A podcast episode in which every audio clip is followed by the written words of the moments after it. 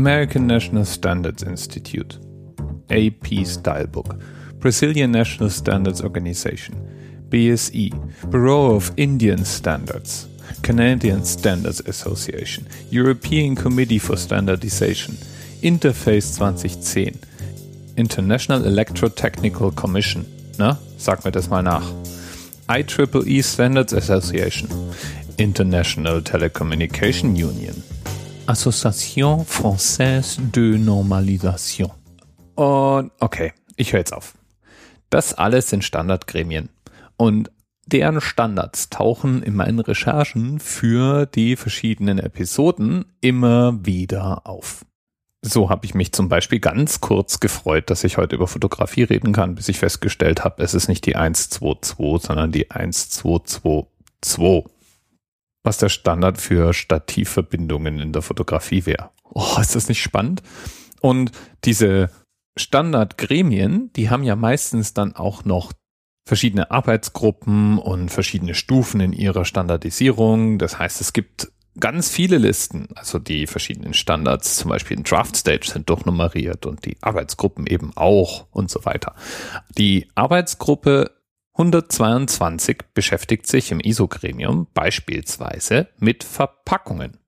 Ich stelle mir vor, wie das wohl sein muss, wenn man auf einer Party steht. Wir kennen ja alle die Situation. Man trifft neue Leute, unterhält sich. Na, was machst du? Aha, Gehirnchirurg. Und du? Naja, also ich bin im ISO-Gremium als Beisitzer.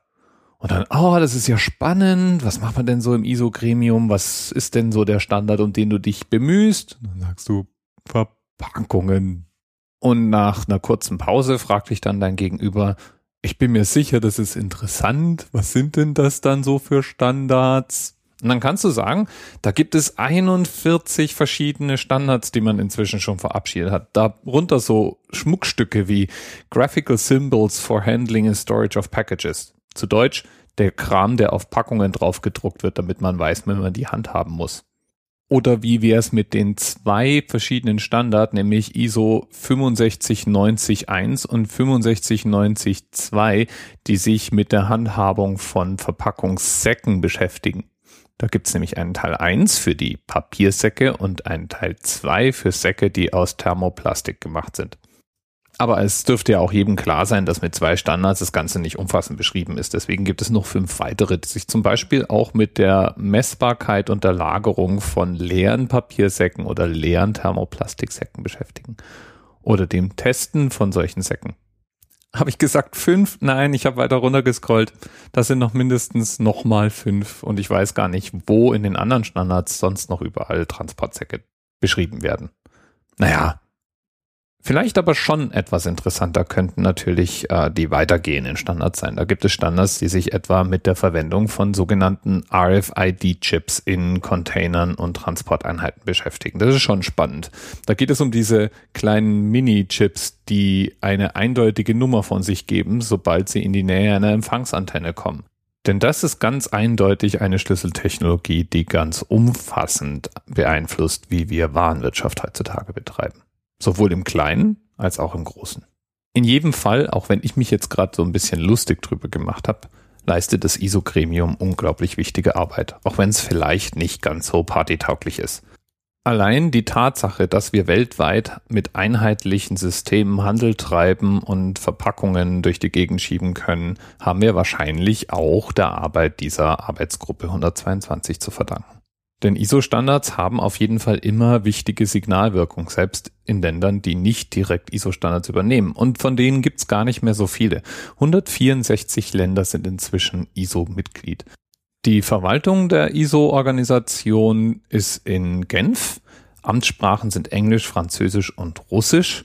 Und die 164 Länder, die Mitglied sind, versuchen dann im Allgemeinen natürlich auch die jeweils rauskommenden Standards sowohl zu beeinflussen, indem sie eben daran mitarbeiten, als auch umzusetzen, sobald diese Standards verabschiedet werden.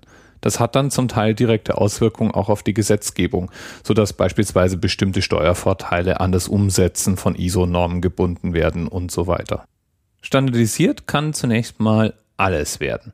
Wenn man zum Beispiel über die Liste der knapp 300 Arbeitsgruppen drüber scrollt, findet man beispielsweise, dass Arbeitsgruppe 71 sich mit Zement auseinandersetzt. Während die 76 sich beispielsweise mit Transfusion, Infusion und ganz allgemein allem, was irgendwie mit Blutverarbeitung zu tun hat, beschäftigt.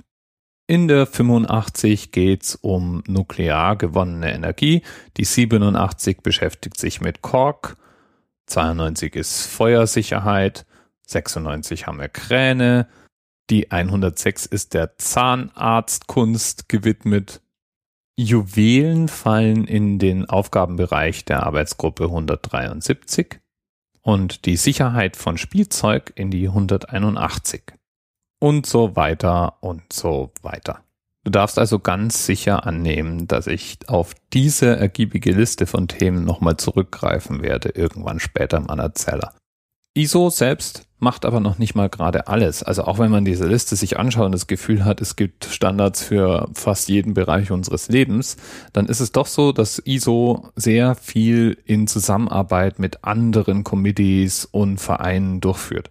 Die haben auf ihrer Webseite eine Liste dieser Vereine und die enthält mehrere hundert unabhängige Veranstaltungen, die ganz ähnliche Arbeit leisten. Also Fachleute in Expertengremien zusammenfassen, die dann Papier produzieren, auf denen beschrieben ist, wie bestimmte Prozesse, Zusammensetzungen oder Verfahrensnormen aussehen sollen. ISO hat einen gewissen Sonderstatus deswegen, weil es nicht nur 164 Mitgliedstaaten hat, sondern auch eine ausgeprägte beratende Funktion im United Nations Economic and Social Council hat. Es war eine der ersten Organisationen, die diesen Status erlangt hat und seither natürlich eine beratende Sonderstellung einnimmt und deswegen auch für alle anderen Organisationen interessant ist als Partner.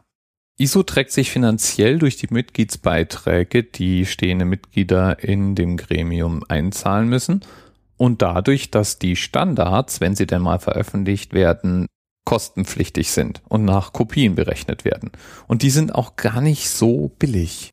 Ich konnte jetzt leider nicht genau feststellen, wonach die einzelnen Preise berechnet werden, aber auf der ISO-Webseite beispielsweise rangieren die ISO-Standards, die unsere Arbeitsgruppe 122 produziert hat, zwischen im billigsten Fall 38 Schweizer Franken und im teuersten Fall 138 Schweizer Franken. Und es gibt noch deutlich teurere ISO-Standards in anderen Arbeitsgruppen. Ein paar wenige, geradezu berühmte ISO-Standards gibt's im Übrigen auch. So gibt es beispielsweise den Standard ISO 3103, der die korrekte Methode beschreibt, Tee zu brauen und 1999 den alternativen Nobelpreis gewonnen hat. Ich persönlich finde ja ISO 5218 noch besser, das beschreibt nämlich, wie man das menschliche Geschlecht in Datenbanken darstellen kann. Definiert vier Codes, nämlich 0 für unbekannt, 1 für männlich, 2 für weiblich und 9 für not applicable. Gott sei Dank haben wir das geklärt. Bis bald. TMRS 10, 9, 8. The experience of 47 individual medical officers. Was hier über die Geheimzahl der Illuminaten steht. Und die 23 die 5. Wieso die 5? Die 5 ist die Quersumme von der